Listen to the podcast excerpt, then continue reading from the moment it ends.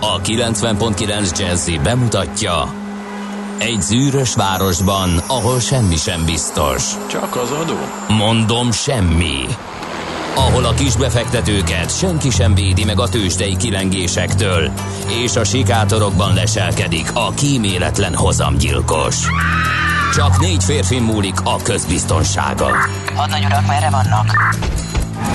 A mindenre elszánt és korrumpálhatatlan alakulat vigyáz a rendre minden reggel. Hé, kik ezek az állati nyomozók? Négy férfi egyeset és egy nyalóka. Ács Gábor, Gede Balázs, Kántor Endre és Mihálovics András.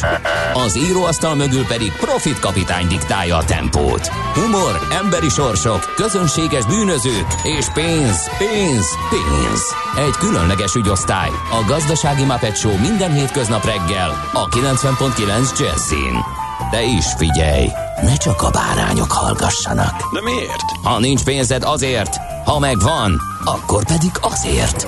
Millás reggeli. Szólunk és védünk. Hát a mikrofonoknál a két több, mint testőr, itt a Millás reggeliben. Az egyikük eh, Kántor Endre, vagyis Andy Kántor, a híres eh, pisztolylövész. Edi. Edi Kántor, Látod? bocsánat, ne haragudj, jó, rosszul ugye? betűztem ki a névjegykártyádat, nincs nálam a szemüvegem.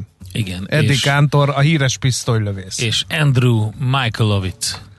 A lengyel származású Igen. Lengyel, kardvívó. csak Michaelsre a, hogy is Amerikai- angolos, amerikai Amerikai- is jusította a nevét.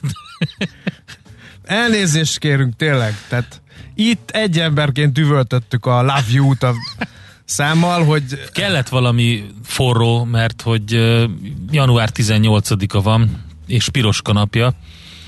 Ha pedig piroska napján fagy 40 napig el nem hagy, tartja a népi bölcsesség. Hát akkor a piroskák kapják össze magukat, és egyesült erővel próbálják egy kicsit a hőmérő higany szálát feltornászni, egyéb iránt pedig természetesen nagyon boldog névnapot kívánunk nekik. A Millás reggelének az elérhetősége pedig ez a 0630 20 10 909-es szám, eh, amelyen WhatsApp, Viber és SMS üzeneteket is képesek vagyunk fogadni a technika csodájának eh, köszönhetően. Özséb napja is van, Özséb? uh-huh. Nagyon jó. ugye? Fogadjunk, kis- hogy nem tudtad, hogy Özséb az egy férfi név. De boldog özséb. Ja, mégiscsak tudod, Eusebiusról, igen. De az, hogy a pirit az ásványon kívül fiú vagy lány, azt bevallom őszintén, mert hogy pirit Pirit, azt, azt, azt én sem. Tessék. A piroskának egy, És a szinta, azt sem ismertem, nagyon klassz. de- mert hogy nekik is van nevük napja, természetesen. Tényleg a Hát piroskának rengeteg verziója van, Pirea, Piri, Pirit, Piros, és még a Palmer is becsúszott ide, ami Na, természetesen nem. Ő nem a piroskának. Hely, ha előbb leszek rádiós műsorvezető, és fiú gyermekem születik, De akkor ilyen Mihálovics, név nincsen. Mihálovics Palmer. Palmer néven futna. Biztos, hogy nincs ilyen De menő, Palmer. De de, van, mégiscsak van keresztnév. Hát mindent szabad, ami nem tilos. No, hát nézzük, hogy mi köthető január 18-ához. Például a hallgatói beköszönő üzenetek. Gábornak, hello, évek óta hallgatom a műsort, imádom. Sok vidám percet, órát, még több elgondolkodtató témát adtatok. Egészen szociopata működés, amit a cikkben szereplő nő tanúsít, azzal pedig, hogy biztatja a nőtársait ennek a magatartás formának a követésére, férfiak és nők tömegét nyomorítja meg lelkileg, örülnék, ha nyilvánosan kitárgyalásra kerülne az ügy, és eh, hát egy De randiról Gábor szól. nincs itt. Igen. Hát ne, Gábor írta ezt, vagy Gábornak írták ezt? Gábornak írták ezt. Akkor De a passzolunk. Gábor és a randi téma az nem, nagyon ez nem, nehezen Ez nem mond nekünk szól, hanem valami délutáni Másik műsornak. Gábornak. Nem, este 3-11-kor. Mm, akkor egy esti műsornak, akkor ennyi. Tehát ez nem... Miért olvastad be, nem nekünk szól? De én mindenkinek felbontom a levelét, ami Ja, ide érkezik a szerkesztőségbe, értem. és szolga lelkűen beolvasom. Megjöttek a te haverjaid is, a közutakon akadozik a hal adás, de ez is tegnap esti direkt beolvastam neked, hogy örvendezzél köszönöm. vala.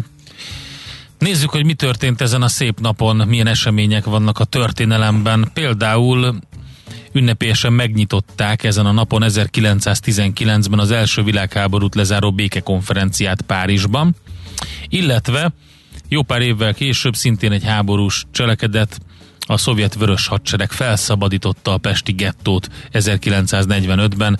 Ez tegnap és ma 17-én, 18-án történt, hogyha lehet így mondani, hogy tegnap és nap. Ezen kívül pedig a németek felrobbantották a budapesti Erzsébet hidat, úgyhogy nagyon turbulens időszakot éltünk. Egy évvel később az autós forgalom előtt is megnyitották a budapesti Kossuth hidat. Ez a az első állandó Dunai átkelő volt a világháború után, amit megépítettek. Hát biztos szimbolikus jelentősége, hogy 45-ben felrobbantották az Erzsébet hidat, 46-ban ugyanaz a napon megnyitották a Kossuth hidat. Igen, igen. Ennek biztos valami.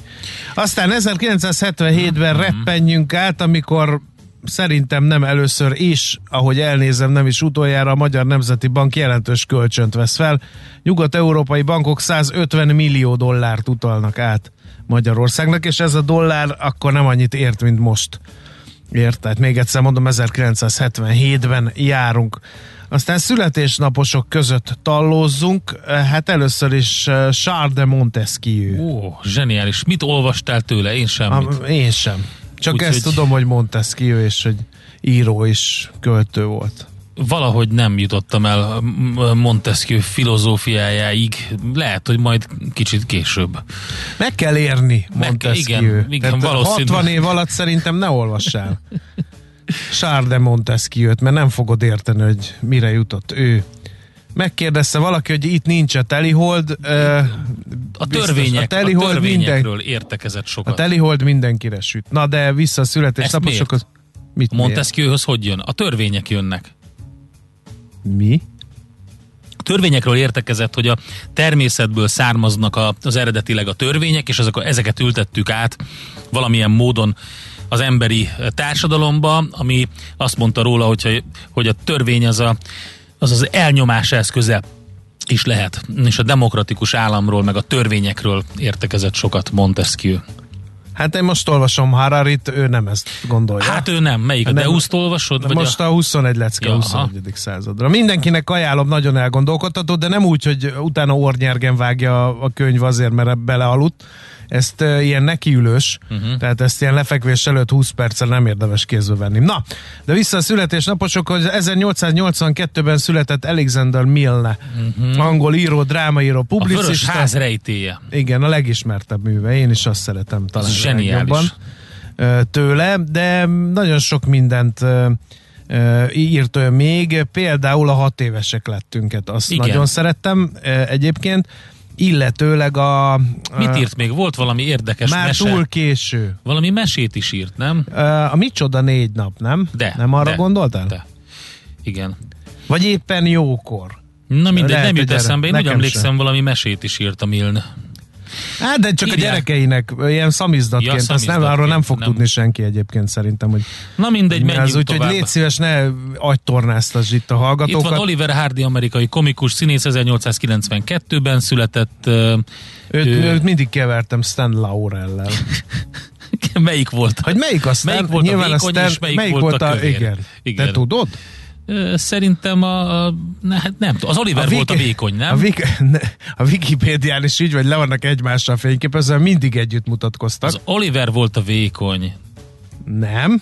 Nem. Az van ide írva, hogy Oliver Hardy jobbra, ott egy testes Aha. ember ül egy kormánynál, Aha. Stan Laurellel a Stan és Pan az Idegen Légióban című filmben. Tehát, hogy akkor mégiscsak ő volt a testesebb. Igen, Oliver Hardy volt a testesebb. Vajon a korpulens, mondjuk így. Igen. Na hát akkor ezt is megtudtam. Ő ma. más nem csinált? Én nem tudok róla, nem Egyébként igazán képzeld követtem. el, hogy Oscar díjat kaptak. Uh, 1932-ben uh, az volt a jelenetüknek a, a, a lényege, hogy egy zongorát próbálnak felcipelni Jaj, egy lépcsőn, és tudom. ezért Oscar díjat kaptak. De az nagyon jó. Úgyhogy érdemes. Néha vissza-vissza lehet nézni ezeket a régi kis bőrleszkeket, és hát azért nagyon tudtak ezek az emberek. Igen. Na! Mondjuk nekem nem a Stan és, Stan és Pan volt a kedvencem, a, ezekből, és nem is a, persze Chaplin is zseniális dolgokat csinált, hanem a, a nem jut eszembe a másik óriási nagy Buster, hogy hívták? Buster Keaton. Ba- Buster Keaton. Ó, Igen. hát az, na, az nagyon tetszett nekem. No, hát a Na, következő még? Még? emberről nem tudok már Semmit. eléggé felső. Cary Grant, ennyi. Őnek Ennyi? is születésnapja van. Aki, Archibald Alexander Leach Hát nem volt csoda, hogy- az eredeti neve, Igen. és angol származású, tehát brit származású, egyébként amerikai színész. Minden idők egyik legkiválóbb színészének tartják Hollywood aranykorából, hát rengeteg mindenben. Hitchcock filmekben nagyon sokat szerepelt, például az Észak-Észak-Nyugat az egy óriási alkotás, de Ingrid Bergmannal a forgószélben is. Grace Kellyvel a Fogjunk Tolvajt című Tudod, hogy fedezték fel? Egy barátnője megkérte Cary Grantet, aki még akkor nem Cary Grant volt, hogy végszavazzon neki a próbafelvételen. Na, A- Erre a filmesek észrevették, hogy Atya Isten, hát ez mekkora csávó már, és gyorsan leigazolták, nem a, őt, nem a barátnőjét, hanem őt. E, és e, hát ugye minden jelentős színésznőnek volt ő a partnere, Marlene Dietrichnek, Catherine Hepburnnek, igen, ezt mondom, nagyon Ingrid jó. Bergmannak, Grace Kellynek, Audrey Hepburnnek. Audrey Hepburnnek is, igen. Igen.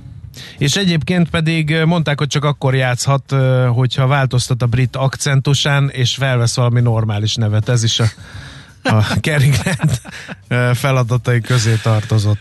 Oké. Okay. Na, ki jön még Cary Grant után? Nyilasi Tibor válogatott labdarúgó edző, Kevin Costner amerikai színész rendező, 55-ben születtek mind a ketten. Nézed Kevin Costner? a Yellowstone? Szoktam, ja, azt nem nézem. Endre, azt a jó ég áldjon meg, annyi már mindent a kell- De nem Yellowstone. tudok mindent, András. hát Jó, a Yellowstone-t felírtam a listámra. András, ha vége van annak, amit nézek, akkor most lesz Yellowstone legközelebb. Aztán utána majd mondod, hogy mikor lesz már a következő év. Jó, Aki ez nem nézi a Yellowstone-t, oké, rendben. az Nézem, nézed, de hogyha igazán brutális Kevin Costner filmet akarunk, akkor a, ö, azt Igen. láttad azt a, a család, ö, bizony, bizony. két család közötti háborúságot? Ja, a gondoltam. McCoy visszája az a azt, címe. Azt is láttam. Igen, azt láttad? Az is egy minisorozat, de abban megutáljátok Kevin Costnert, az borítékolom. Hát Ugye? minden esetre egy nagy nagyon jó.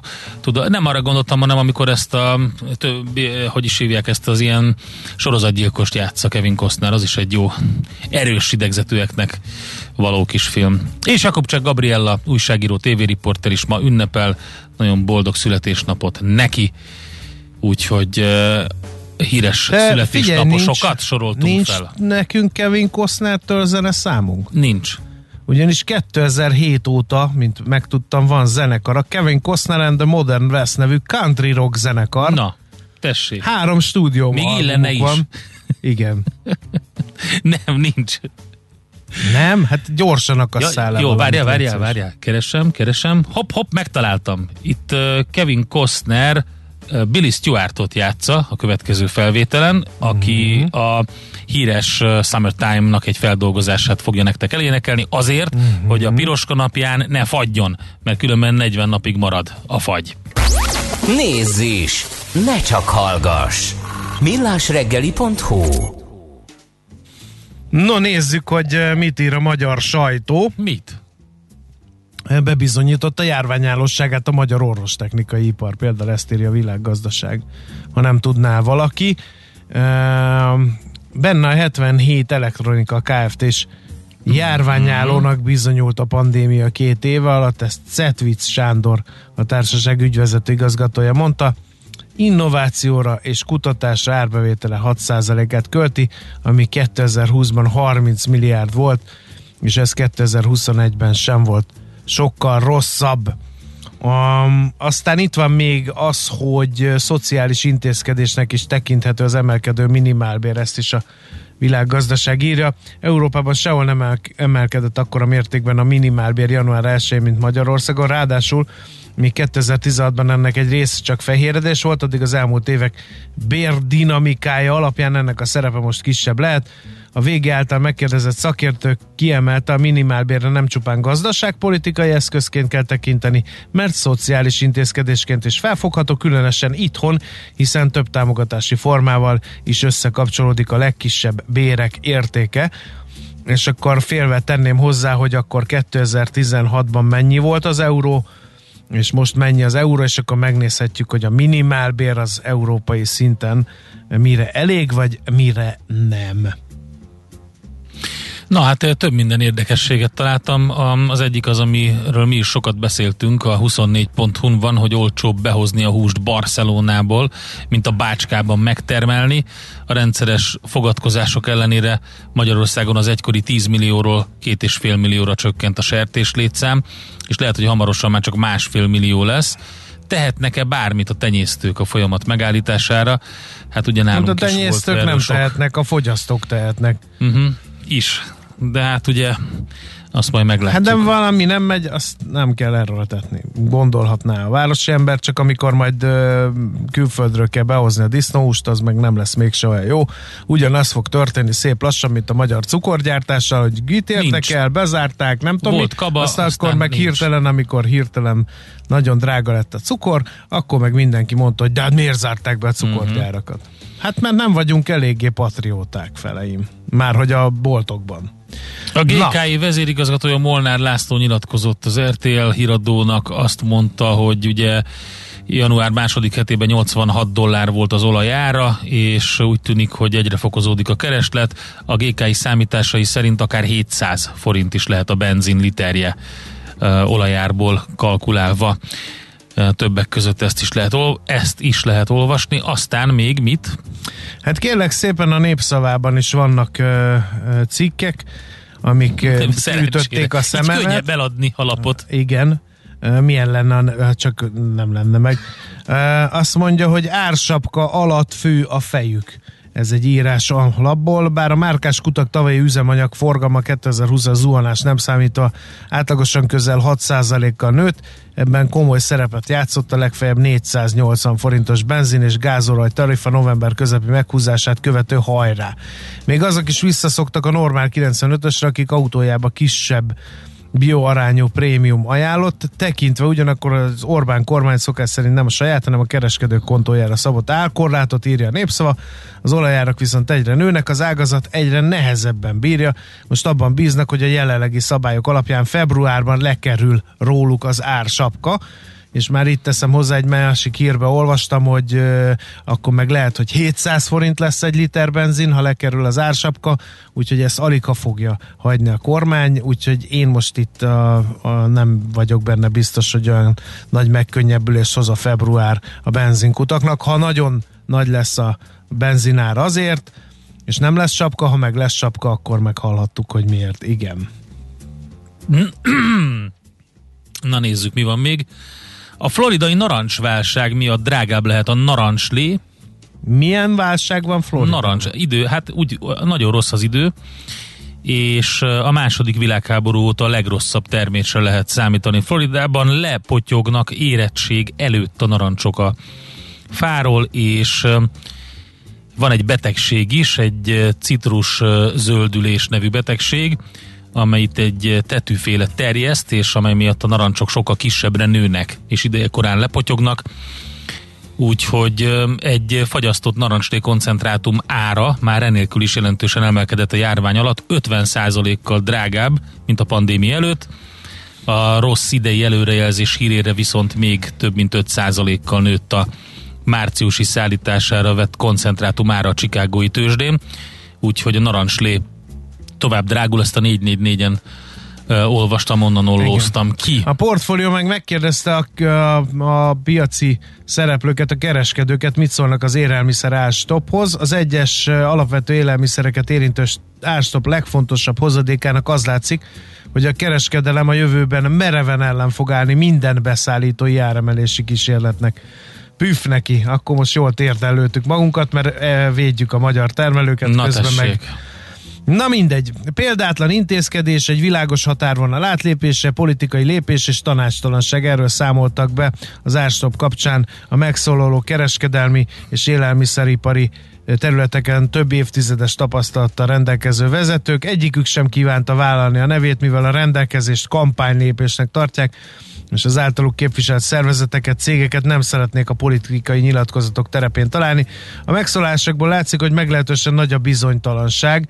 Rövid távon valószínűleg a kiskereskedelem veszít a legtöbbet, az előttük álló hónapokban ugyanakkor az élelmiszeripar várhatóan az egyébként jogos áremelési kísérleteit sem tudja keresztül verni a keményen tárgyaló kiskerláncokon. A lépésen vélhetően a kiskebb kisebb boltok járnak rosszabbul, a nagyobbak alkalmazkodnak, akik több más termék árát emelhetik meg, hogy elkerüljék a veszteséget. Jellemző vonás hogy könnyen az olcsóbb import felé fordulhatnak. Az árstop az inflációt nem tudja megállítani, mert a belső kereslet erős, és februárban még több pénz kerül az emberekhez, ami szintén árfelhajtó hatású. Szóval ezt lehet a ma reggeli vezetőjében olvasni a portfóliónak. Kedves hallgatónk megírta nekünk üzenetben, tehát jó, jó sikerült a horgászat, hogy Milne főműve a Mici Mackó. Uh, igen, megkaptam uh, én is ezt, hogy uh, hogy azt mondja, emberek, Milne főműve a Mici Mackó, ezt kihagyni. Nem tudtuk. Ne, nem, én azt se tudom mi az. Uh, az egy... nem egy olyan zen, zen buddhista tanítás? De, az a malacka az, és a tau. Malacka és hát a tau. Azt, azt Ez meg az. a, Megvan. azok a narancssárga ruhás kopaszok írták ja, Kínában, igen, nem? Igen, igen, igen, igen, igen. Na, viszont azt írja, aki egy kis szépségfrastromot tett a legörbülő szánk szélére, csekély értelmű medvebocs maci, ha nem tudja, mit írt Milne. Igen. Na, ez a méltó Igen. reakció arra, amit mi elkövettünk. Én azt gondolom, hogy tök jogos, és mindenki, aki, aki ezt megírta nekünk, most menjen el a könyvtárba, kölcsönözze ki a Vörösház rejtéjét, és olvassa el. És majd megtudja, hogy mi a Bizony. főműve Milnének. Majd megtudja. Jó reggelt, és újra, és újra kell, legyen, legyen hamvazóked ez a, ez a mai hamut szórni a, a fejünkre. Az uhany alatt nem tudtam prompt reagálni, írja a törzshallgatónk. Kicsit meglepett, hogy Montesquieu-nél nem említetted a lényeget, a hatalmi ágak, a törvényhozás, a végrehajtás, kormányközigazgatás és a bíróság szétválasztásának az elvét. Ennek eh, egyetlen oka volt, Ami hogy... az egyik legfontosabb jellemzője a E- demokráciának, igen. ami miatt Montesquieu ma sírna Magyarországon. Ennek eh, egyetlen és oka a van. jogi egyetemen kb. minden tantárgynál megemlítődik már, aki valóban tanul és levizsgázik. Ennek egyetlen oka van, hogy eh, Tari Ibolyával a zene alatt óriási vitát folytattál, hogy Mi- egyáltalán megemlítsétek-e Montesquieu-t. Szia Ibolya, jó reggelt. Jó reggelt. Igen. De ak most kiderült, hogy én is vettem a jogi diplomámat, de nem árulom el, hogy Pécsen vagy Szegeden. Ha, ha, ha, ha. Megyünk tovább és fognak, folytatjuk. fognak belső vizsgálatot indítani, nyugodj meg. Jó. Hol zárt? Hol nyit? Mi a sztori? Mit mutat a csárt? Piacok, árfolyamok, forgalom a világ vezető parketjein és Budapesten. Tősdei helyzetkép következik. Kezdjük talán Budapesttel, mégpedig úgy, hogy a budapesti értéktősde 1,58 század százalékot ment fölfelé, ami 53.509 pontos záróértéket eredményezett. Minden vezető papír jól teljesített, mert hogy erősödni tudtak. Az OTP 3 százalékot, és eh, 18.120 forinton fejezte be a kereskedést, a Richter 1,1%-ot erősödve 8740 forinton zárt, a MOL 2668 forintos záróértéke 6%-os erősödést takar, a Telekom is feljebb gyötrette magát kemény fél százalékkal 419 forintig, és itt van az Alteo, kérem szépen, 2350 forinton fejezte be a kereskedést, 2,17 század százalékot drágulva értelmezhető forgalomban. Ráadásul ugye megjött az új stratégiájuk, hogy mihez kezdenének a céggel, és úgy tűnik, hogy ezt díjazták a befektetők. Beszéljünk egy kicsit az x piacról, mert ott is volt történés. Például az, hogy az Erste elemezte a Glostert, és célárat is határozott meg hozzá. 1223 forint az új Erste célár, és azt ajánlja a befektetési szolgáltató, hogy halmozzuk fel a Gloster papírokat. Hát nézzük, hogy hogyan léptek erre a befektetők. A Gloster 1120 forinton fejezte be a tegnapi napját, 3,7%-ot erősödve, amivel vitte az ászlót az x kategóriában. Mögötte volt a nap 2,7%-os drágulással, 2,3-et ment az Oxotech, viszont a DM Kernek be kellett érnie 1,75 század százalékkal külföldön. Külföldön nagyon érdekes volt a Wall Street, ugye háromnapos hétvégére készülnek az amerikaiak, és két nagy sztori volt. Az egyik, hogy a bankszektort elgyepálták alapvetően, és például a JP Morgan Chase részvényei 6%-ot estek, a Goldman Sachs 3%-os, és az American Express is 3%-os eséssel reagált erre, úgyhogy jönnek ki így a gyorsjelentési szezonra az eredmények, és úgy tűnik, hogy hogy nem, nem túl jó. Ugye a JP Morgan Chase-nél az volt, hogy a negyedik negyed évben 2020-ban majdnem 15%-os bevétel kiesése volt, úgyhogy ez volt az a rossz hír neki. Aminek még nagyon rossz hír volt, az a Virgin Galactic, mert úgy tűnik, hogy ők össze akarnak kalapozni. Azt mondja, hogy hát körülbelül fél 425, 425 millió dollárnyi kölcsönt 16%-os mínuszban zártak a Virgin Galactic papírjai az amerikai piacon, úgyhogy annyira jó nap nem volt, ennek ellenére a Nasdaq az kicsit visszatudott még mindig pattanni, 0,6%-os pluszban zárt, a Dow ugyanekkor a mínuszban, az S&P pedig éppen, hogy a pozitív tartományban van. Hongkongban és Japánban negatív a kép, pirosak a tőzsdék, a Nikkei és a Hang Seng, a London és a frankfurti tőzsde pedig 1, illetve 0,3%-os pluszban zárt. Tegnap az olajára tovább emelkedik, most már 80 5 dollár fölött van másfél százalékos drágulással, a földgáz is 0,4 százalékos dráguláson van túl. Tőzsdei helyzetkép hangzott el a Millás reggeliben. És itt van velünk Taribolya a legfrissebb hírekkel a kezében, finom, ropogós, friss. Hát ő tudja, Mármint hogy... a hírek, Jó bocsánat. reggelt. Hát Jó ő, hát ő tudja, hogy uh, Milnének uh, mi volt a főműve. Vajon? Nem, ő se. Hát Hosszan, nem tudom hosszan gondolkodom. Jó, még hagyjunk időt, mert hogy közben megkaptunk egy újabb lerámoló üzenetet. A Malacka és a TAO valójában egy adótanácsadó műve. Én kérek elnézést, írja. Kedves hallgatók, viccelődünk Nem, azt a ezzel. el. kopasz narancsárga ruhások Viccelődünk írták. Én ezzel Áruljuk el. az egésszel. Nem, nem, nem, nem áruljuk Ne el. vegyétek már komolyan, hogy nem tudjuk. De én hogy nem Alexanderről Mil- Milne főműve, Na, na, a füles, erkély. a szomorú szamár. Azt hittem, azt Tigris, a túlmosgásos pszichopata. Azt hittem szomorú szamuráj. én is Szomorú szamuráj, de szomorú szamár, igen. Egészen felkészültem Igen. rá. Mi? Bár Mi? Mici Mackónak nagyon Mici. hi- úgy volt a vége egyébként a harmadik résznek, de azt később nem került nyomdába, hogy bár Mici Mackónak nagyon hiányzott malacka, azért jól esett neki az a békönös szendvics. És uh, így egyedül ül Mici Mackó Na. egy tábortűz mellett. Borzoljuk a kedélyt. Én láttam egy olyat is, amiben a tigris öntudatra ébred, és megeszi az összes többi állatkát a Ja. meséből. Nyuszi összes rokonát és üzlettársait. Igen. No, egy komolyabb kérdés, az Airstop kapcsán segítsetek megérteni, hogy ez egy alacsony árjövedelemből élőnek miért rossz. Napok óta az egyetlen indok, hogy utoljára Kádár csinált ilyet, de nem tudom levezetni, hogy ez valójában miért rossz a kisembernek. A kereskedő megnövelheti más termék árát, aki meg megérzi a cukor árát, annak kicsit könnyebb. Nem az embereknek ez valóban nem rossz. Azért hozták Mármint, ezt az intézkedést az akik- alacsony jövedelmű élelmiszer A, ma- De azoknak az embereknek, akik a hírcsárdának a, a szakácskönyvéből fognak sütni, főzni a következő hónapokban? De egyrészt nem ezek a legnépszerűbb termékek, Na. mert például a krumplit azt ugye nem, a tésztát ugye nem, A debrőit? a debrői hárslevelűt ugye nem.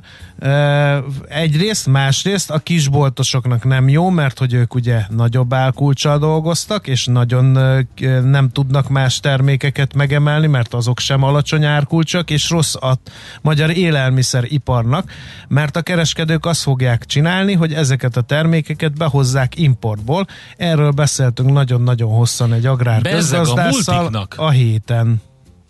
a multik behozzák majd a német fagyasztott sertéshúst, 300 ezer tonna áll Németországban, mert nem vették meg a kínaiak, tehát akkor nem jó az élelmiszerkereskedelmnek, és mivel bejön Mennyi a fagyasztott német sertéshús, 5000 ezért forint? a magyar sertéstartóknak sem lesz rossz. Tehát Jó, de 5000 van- forintról van szó? Nem tudom, Kb. én nem számoltam. Kiszámolták ezt a kosarat. Igen. Úgyhogy, na mindegy, felejtsük ezt el. Jó, Menjünk és hallgassunk kiváló híreket, Ezt aztán, akartam ajánlani. aztán utána jövünk, megnézzük, hogy van-e élet a szuperállampapír után. A befektetési alapok vagyona a csúcson van, erről fogunk beszélgetni a BAMOSZ Neked is jött egy üzenet. Sándorral, remélem, hogy jó üzenet. Szia uram, jogi diploma nem érdekel? Most már nem. Műsorunkban termék megjelenítést hallhattak. Budapest, Budapest, te csodás! Hírek, információk, érdekességek, események Budapestről és környékéről. Figyelj, én ezt nem is értem, András. Tegnap ezen már rohangáltam, úgy, mint a hülye járások minisztériumában, vagy pedig a normális Besönyő Pista bácsi ugrándozásban. Várhatóan 40 milliárd forintos kilométeráron épülhet meg az m 0 új szakasza. Nincs itt semmi látnivaló. 40 milliárd forint egy kilométer? Nincs itt semmi látnivaló, mert a magyar építők megkérdezte a Dömper Kft.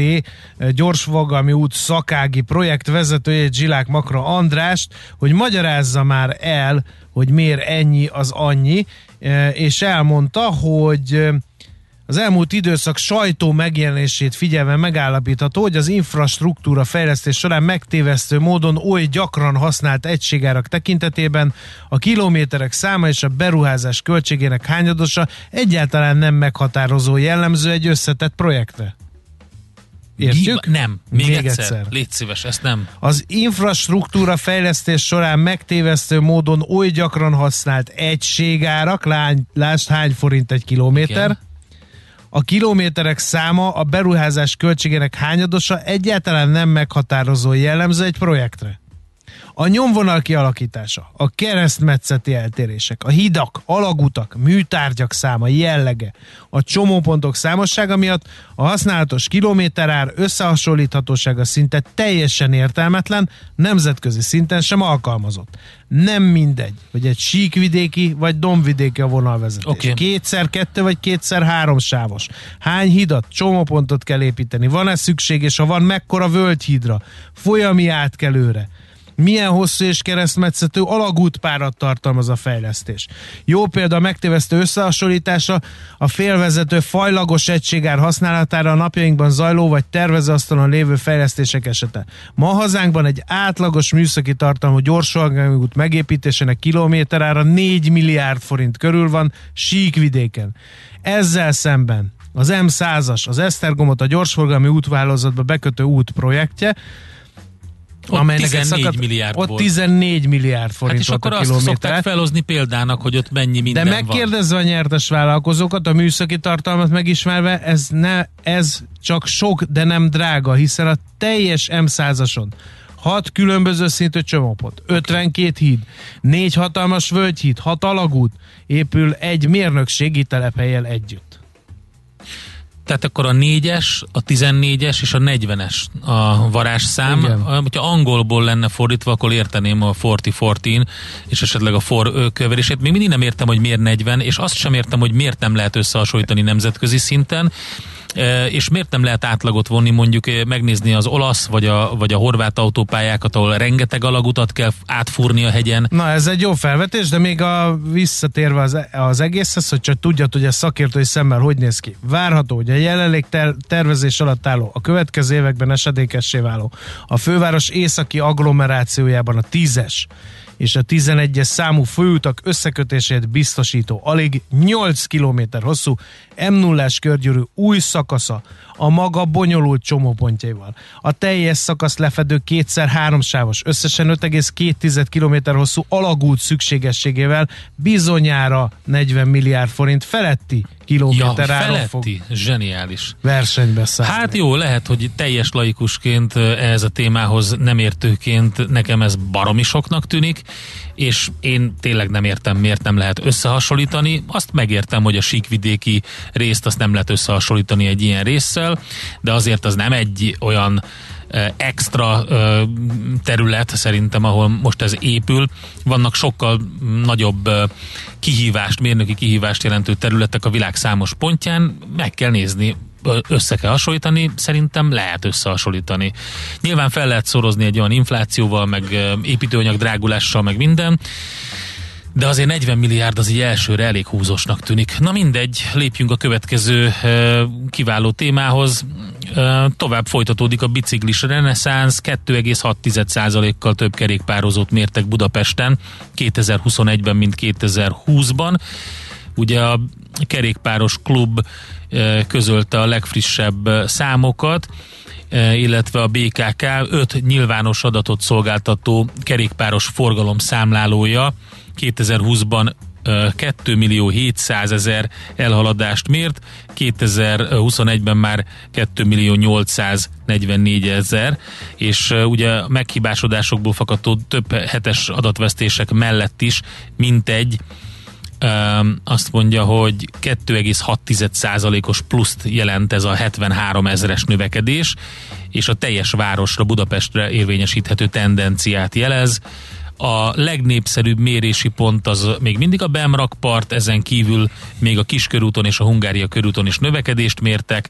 Azt mutatják az adatok, hogy továbbra is egyre többen ismerik fel a kerékpározás előnyeit, de a növekedés fenntartásához folytatni kell a fejlesztéseket. Folytatják is. 120 kilométer Nagyon jó. kerékpárút készül el az idén. 50%-kal nagyobb anyagi támogatást nyújt az Innovációs és Technológiai Minisztérium. A Magyar Közút gondjaira bízott, mint egy 1000 kilométernyi kerékpárút fenntartásához. Ez is egy jó hír. Révész Máriusz, az aktív Magyarországért felelős kormánybiztos azt mondta, 2021-es év a kerékpározásban a rekordok éve volt, soha ennyien nem túráztak bringával. Magyarországon le lehet eh, tekerni például Szentendréig, körbebiciklizhető a Tiszató, a kerékpáros hídjain tavaly 150 ezeren tekertek át, csak nem 1000 kilométer kerékpárút tervezése van folyamatban. Az a klassz egyébként, hogy eh, én is nyargaltam már többször az új bubikkal, sokkal jobb, eh, hogy, hogy ez tényleg segít hogy ez a fejlesztés is megjelent, de nem csak a bubi nyilvánvalóan. Na, egyébként mindenféle adatot lehet látni a Bike Mag oldalán, bikemag.hu, illetve a kerékpáros klubnál, úgyhogy ezeket is érdemes olvasni. Ott, ott lehet látni, hogy a különböző mérő, mérőpontokon milyen növekedés volt, meg éves összevetésben milyen növekedés volt. Egy baromi nagy ugrás volt 2016 és 2017 között, de a mérésben is szerintem vált, a módszertanban volt változás. Én a Limóról hoztam egy hírt még ide a végére. A MOL autó megosztó szolgáltatásáról van szó. Valamennyi bérelhető autójára kötnek kaszkót, de ha a sofőr hibázik, akkor azért neki is pénzébe kerül a javítatás. Január 12-én módosítják az általános szerződési feltételeket. Az új szabályok szerint a balesetet okozó limós sofőrnek a teljes kárösszeg 10%-át, de minimum 300 ezer forintot kell kifizetnie. Ez a minimális összeg jelentős emelkedését jelenti. A most érvényben lévő feltételek szerint kaszkós káresemény esetén a limós sofőröknek szintén 10%-ot, de minimálisan 100 ezer forintot kell fizetniük.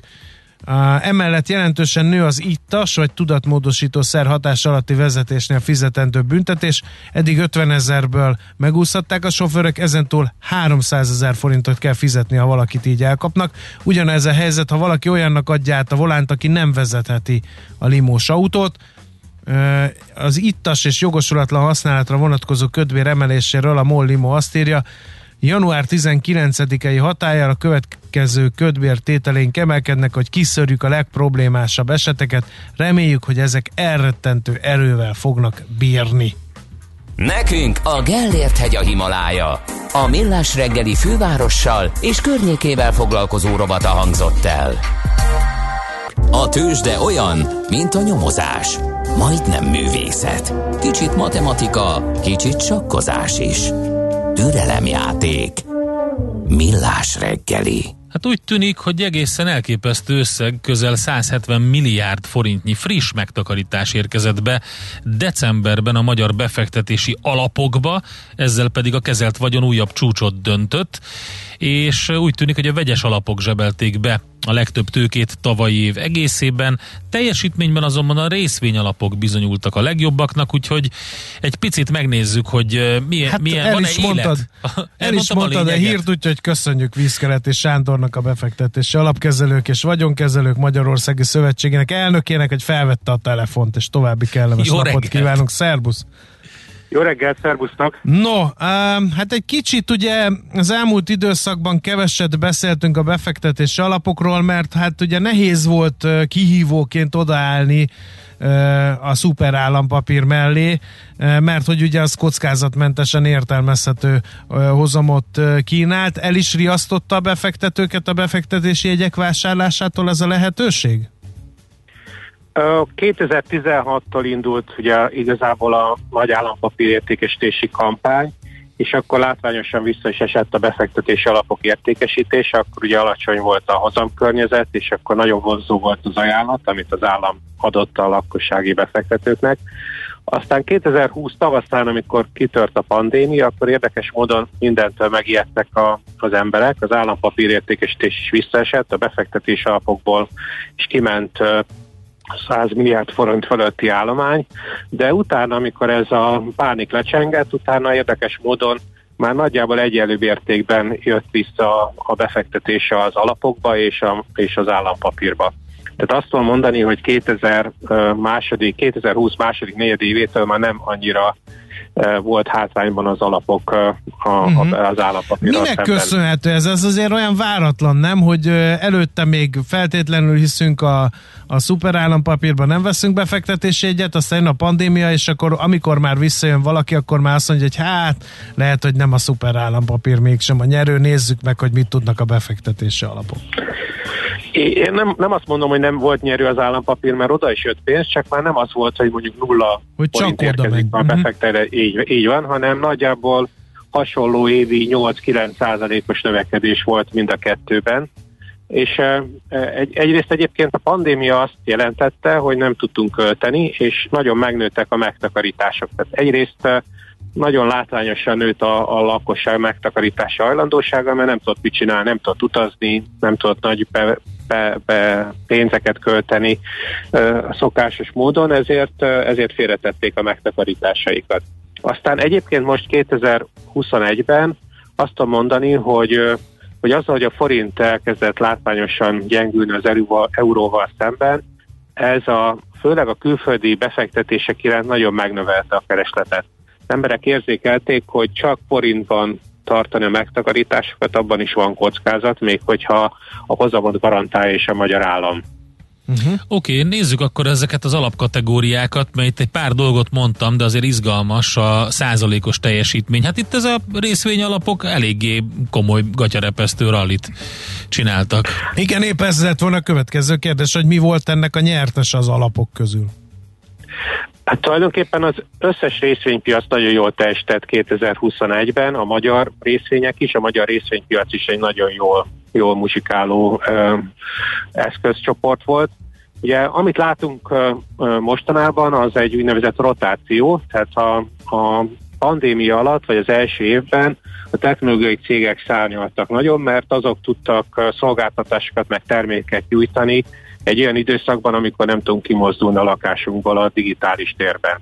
Aztán, amikor a, a ellenszerek, illetve vakcinák megjelentek, akkor akkor látszott, hogy a, az hagyományos iparágokban működő cégek is ugyanúgy vissza tudnak térni az életbe, és ugyanúgy tudják növelni a profitjukat és a bevételeiket. Úgyhogy a lemaradó ö, ö, iparágak kezdtek el nagyon szárnyalni, tipikusan a, például a bankok, vagy azok a, azok a úgynevezett value típusú cégek, akik egyébként normális környezetben profitábilisak, csak ahhoz az kell, hogy működjön a gazdaság. Na most például a régió, a Magyar, régi, Magyarország is, de a kelet-európai régióban dominánsak ezek a cégek. Nálunk az olajszektor, az energiatermelés, a bankszektor, azok nagyon nagy súlyt képviselnek. Tehát nem volt váratlan, hogy ez a régió is jól testet, de ugyanez a, ez igaz most a többi részvénypiacra is, tehát hogy vannak olyan szegmensek, amik felzárkóznak, és nagyon jól teljesítenek, vannak, amik kevésbé, de egy egy jó befektetési alapkezelő erre fel tudott készülni, és tudta uh-huh. fókuszálni a stratégiát ezekre a piacokra. Meglepett benneteket, hogy ennyi friss befektetés érkezett ráadásul decemberben a befektetési alapokba, és ennek mi lehet az oka egyébként? Hát tö- több, több oka is van. Az egyik az, hogy a december azért általában egy erős hónap szokott lenni. Ugye már úgy nagyjából látják az emberek a- az év végét, van, akinél elkezdik kifizetni a jutalmakat, tehát, hogy így van egy olyan időszak, a december, amikor, amikor úgy a megtakarítások iránt nő a hajlandóság. Ugye csak gondoljunk bele, hogy például a nyugdíjpénztáraknál, az önkéntes pénztáraknál is sokan befizetnek egy ö, 750 ezer forintos részt, hogy maximalizálják a, az állami támogatást. Tehát, hogy ezek olyan időszak, amikor általában egyébként erős a, a beáramlás a megtakarítási konstrukciókba. De az, hogy a forint ilyen rosszul szerepelt a utolsó negyed évben, ez különösen vonzóvá tette a befektetési alapokat, illetve az infláció megugrása is. Tehát egyre kevésbé vonzó az a, az a reálhozam, amit a, vagy hát most már azt tudom mondani, hogy nincs is reálhozam aktuálisan a lakossági állampapírokon.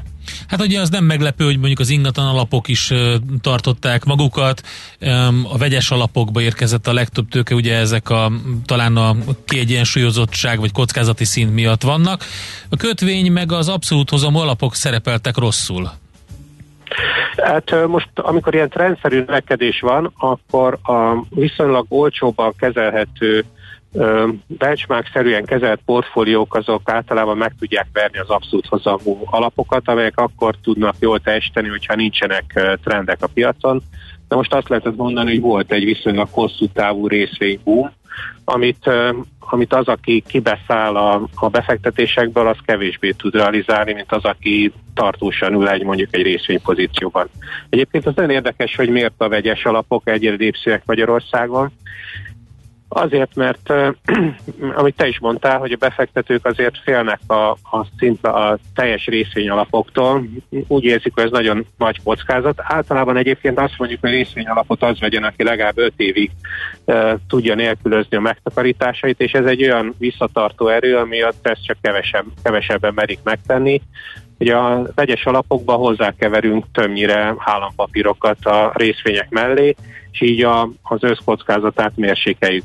Bár most pont 2021-ben ez, ez az, ami miatt látványosan lemaradtak a teljesítményben a vegyes alapok, mert a, Hát mert nem a tudták klasszikus kihasználni a rallit, vegy tisztán a részvénypiaci rallit, mert visszaúszta a teljesítményüket. Jó, de hát ugye a kockázati szint is számít, tehát azt gondolom, hogy itt ez egy ilyen kiegyensúlyozott növekedés, magasabb, ö, magasabb biztonsággal. Azért azt, azt nagyon sokan nem értettük, hogy mi történik a, az amerikai piacokon 2021-ben. Már rég ki kellett volna pukkadni a tőzsdelufinak. No, de egy másik kérdést azért vitassunk meg. Mindenki ingatlan árboomról beszél, és aki ugye látja az árakat, az, az ezt tapasztalja a bőrén is. Ehhez képest meglepő, hogy az ingatlan alapok ö, nem teljesítettek olyan jól, azt hinni az ember, hogy az volt a menő, nem a vegyes alap. Hát a két oka is van ennek. Egyrészt az ingatlan alapokban, főleg a likviditással is rendelkező forgalmazó ingatlan alapokban magas a, az állampapírhányad. Aha, És a, klasszikus befektetési állampapírhányad, ami nem a lakossági állampapír, azon most nagy mínuszok voltak 2021-ben, amikor egy kamatemelési ciklus beindul, akkor a meglévő állampapír portfóliódon veszteség keletkezik. Ugye ezt látjuk most Bizony. a kötvényalapoknál is, vagy a max indexeknek a teljesítményén is. Tehát ez, ez elvitte az ingatlan alapok teljesítménynek egy jó részét, egyébként a vegyes alapokét is, csak ott a részvénypiacok nagyon jól uh-huh. teljesítettek, és kompenzálták a vegyes alapokat részben, de azért van az, hogy most a részvényalapok látványosan jobban teljesítettek, mint a vegyes alapok. A másik nagy talány az a, a nyersanyag alapok lehetnek. Ugye itt is lehet látni olajárobbanás, energiaválság, stb. stb. Hát akkor gondolhatnok, hogy ezzel is betegre lehetett keresni magunkat.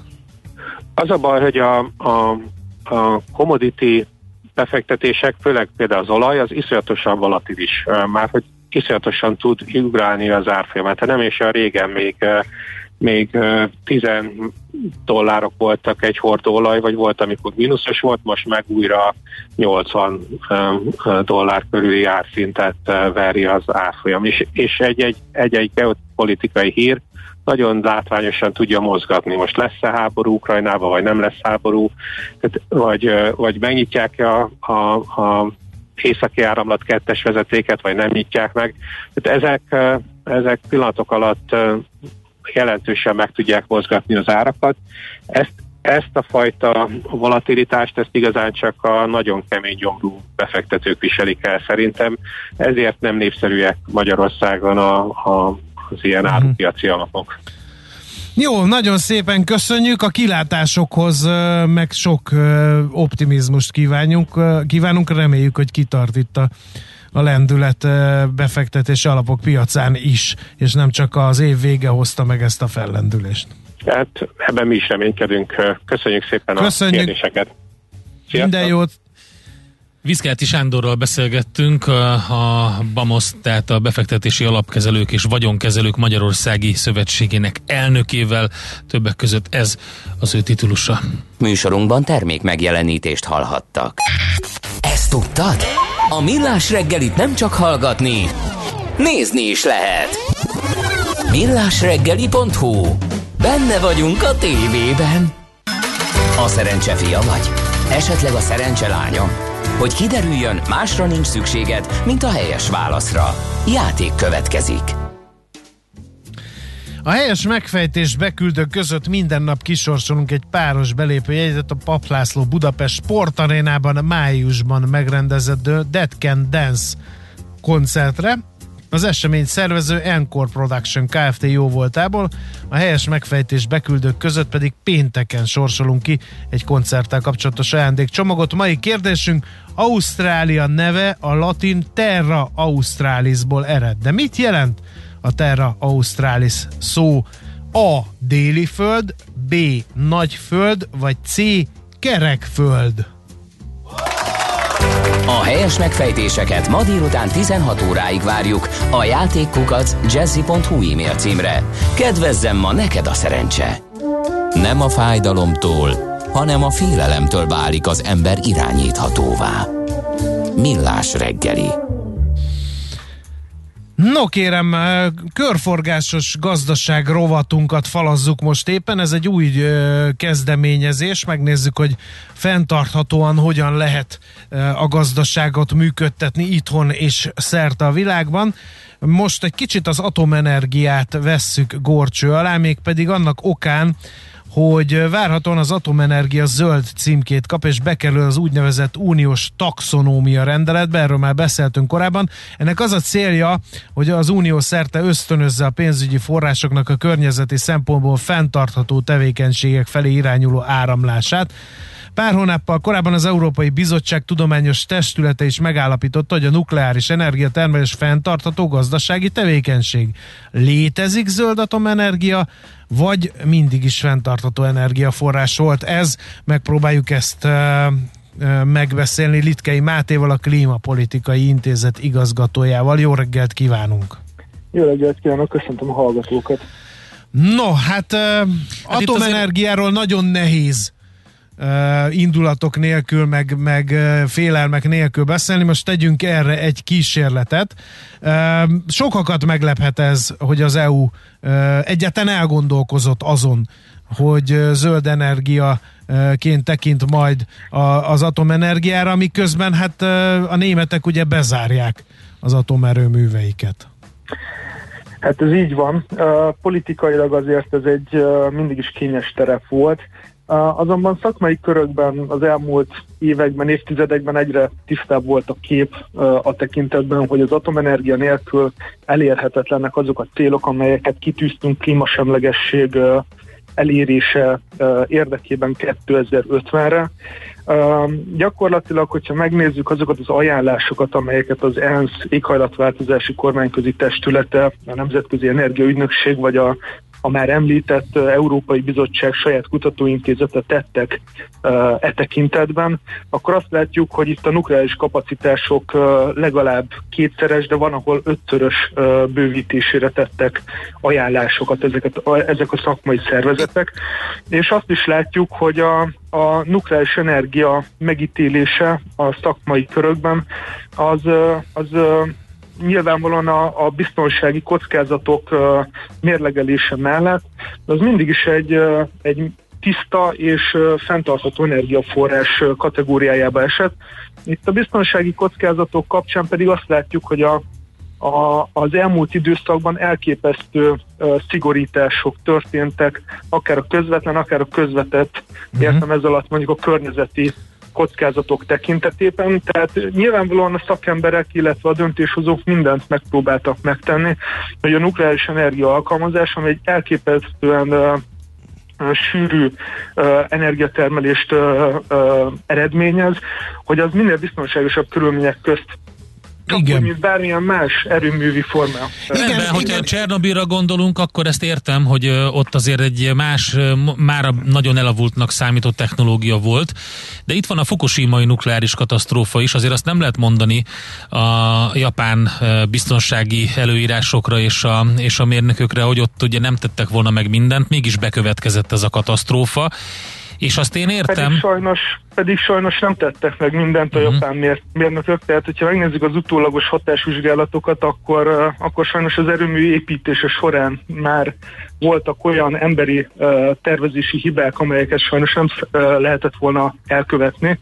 De, de hogyha megnézzük a számokat, és most tényleg nem, a, nem szeretném a veszélyeket bagatelizálni, mert szerintem a nukleáris energia alkalmazásának a legfontosabb garancia, hogy csak komolyan vesztük ezeket a kockázatokat. Ha megnézzük a, azokat a halálozásokat, amelyek Fukushima kapcsán történtek, Ugye itt azért uh, jó rész becslések vannak, hiszen egy nagyon durva szökőár volt az, ami itt gyakorlatilag kiváltott egy, egy, uh, egy katasztrófát. Ilyen 18 ezer, 20 ezer halálozás is van összesítve, viszont itt egyetlen egy olyan uh, halálozásról tudunk beszámolni, ami közvetlenül vagy közvetetten a radioaktív sugárzásnak köszönhető. Egy szerencsétlen tűzoltó a mentés során uh-huh. uh, gyakorlatilag ilyen fertőzés szenvedett. A, a maradék uh, vagy inkább úgy a, a többi halálozás az, az sajnos a szökőárnak köszönhető, tehát nukleáris katasztrófa az nem következett be Fukushima esetében. Tudja mi az érzésem így e, ezen beszélgetés elején rögtön, hogy megoldunk egy problémát, jelesül ugye a klíma problémát esetleg az atomerőművekkel, és csinálunk magunknak egy másikat, mert hogy a hulladékkezelés az viszont nem ilyen ilyen nagyon egyszerű probléma. Mert hogy az ugye több száz évig ott van, azzal időről időre foglalkozni kell, megint csak ugye Csernobilról beszélünk, ahol nem tudom, hányadszor kell újraépíteni. Hát meg Fukushima-ban is ugye 40 év a takarítás, ez egy optimista becslés. Hát azért azt föl kell ismerni, hogy itt Japánban újra indítják az erőműveket, és igen, Fukushima az egy nagy sok volt, ez egy globális sok volt, és nem szeretném ennek a a súlyát elvitatni. Nem véletlen az sem, hogy a, gyakorlatilag a németek ezt követően kezdték el leállítani az erőműveket. Azonban itt van egy, azt gondolom, hogy szerintem túlértékelt félelem vagy aggodalom, például a hulladékok kapcsán. Hogyha megnézzük a, az Egyesült Államok elmúlt 60 évének a nukleáris ipar által termelt hulladéket, akkor az egy focipályán elfér és ez nyilvánvalóan nem jelenti azt, hogy ne lenne probléma, hiszen ezek... Jó, de ha sok atomerőművet építenek, sok focipályán fog elférni, és ráadásul ezer meg tízezer évig ott lesz, az, az mert hogy sugároz. Ez, ez így van, és erre vannak megoldásaink. Az, ugye jelenleg a, a legnagyobb aggodalom az az, hogy ezek ilyen átmeneti tárolókba vannak tárolva, ezeket őrizni kell, ez probléma. Uh, nyilvánvaló, a finnek építettek most egy olyan mélységi tároló rendszert, uh, ami gyakorlatilag a világ nukleáris ipar által termelt hulladék egy jelentős részét be tudja fogadni. Ezek ilyen uh, ólom kapszulába tárolt betonszarkofágos megoldás, gyakorlatilag földrengés álló és elképesztő mennyiséget be tud fogadni. Én még ezt is egy átmeneti megoldásnak tartom, ami szerintem sokkal előremutatóbb, az a, az úgynevezett transmutáció, ami a felezési idő csökkentését jelenti lézeres technológiával. Ezt Magyarországon, Szegeden az Eli Lézer Kutatóközpontban egyébként rendkívül előre haladott módon kutatják. A másik az úgynevezett uh, reprotestálás, ami gyakorlatilag egyfajta, nevezhetjük újrahasznosításnak, bár van, aki ezt vitatja, újra dúsítják ezeket a fűtőelemeket, és aztán ismételten lehet őket használni.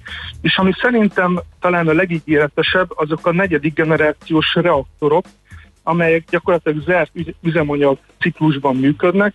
Ez azt jelenti, hogy nem kerül ki adott esetben az a fűtőanyag, hanem újra és újra lehet használni. Tehát gyakorlatilag, ami a legnagyobb aggodalom szokott lenni, a hulladék keletkezése, ez, ez gyakorlatilag minimalizálható. Ráadásul a, a világon lévő uránium és tórium készletek, ezek sokkal tovább használhatóak így, tehát sokkal tovább biztosított a, az üvegházhatású gázmentes energiaelőállítás nagy mennyiségben. Még egy, ö, dolog- pillanat, az elejére térjünk vissza a beszélgetésnek, mert szerintem ez fontos, hogy, hogy most van egy, egy ilyen átgondolása ennek a szitunak, vagy reneszánsza, és a, alapvetően elhangzott a kulcsmondat az elején, hogy egész egyszerűen nem készült fel arra a modern világ, hogy a klímaválságot úgy oldja meg, hogy, egész, hogy, hogy, hogy, hogy leállítsa az összes olyan erőművet, ami foszilis energiával működik, illetve áttérjen teljes mértékben a megújuló energiákra. De ennek ellen, és ugye így került szóba újra az Európai Unió kapcsán az atom, és lángolt fel megint az atomvita. De ennek ellenére szerintem azt mondani rá, hogy fenntartható vagy hogy zöld energia, az, az, a, az, az a látessünk a ló túloldalára.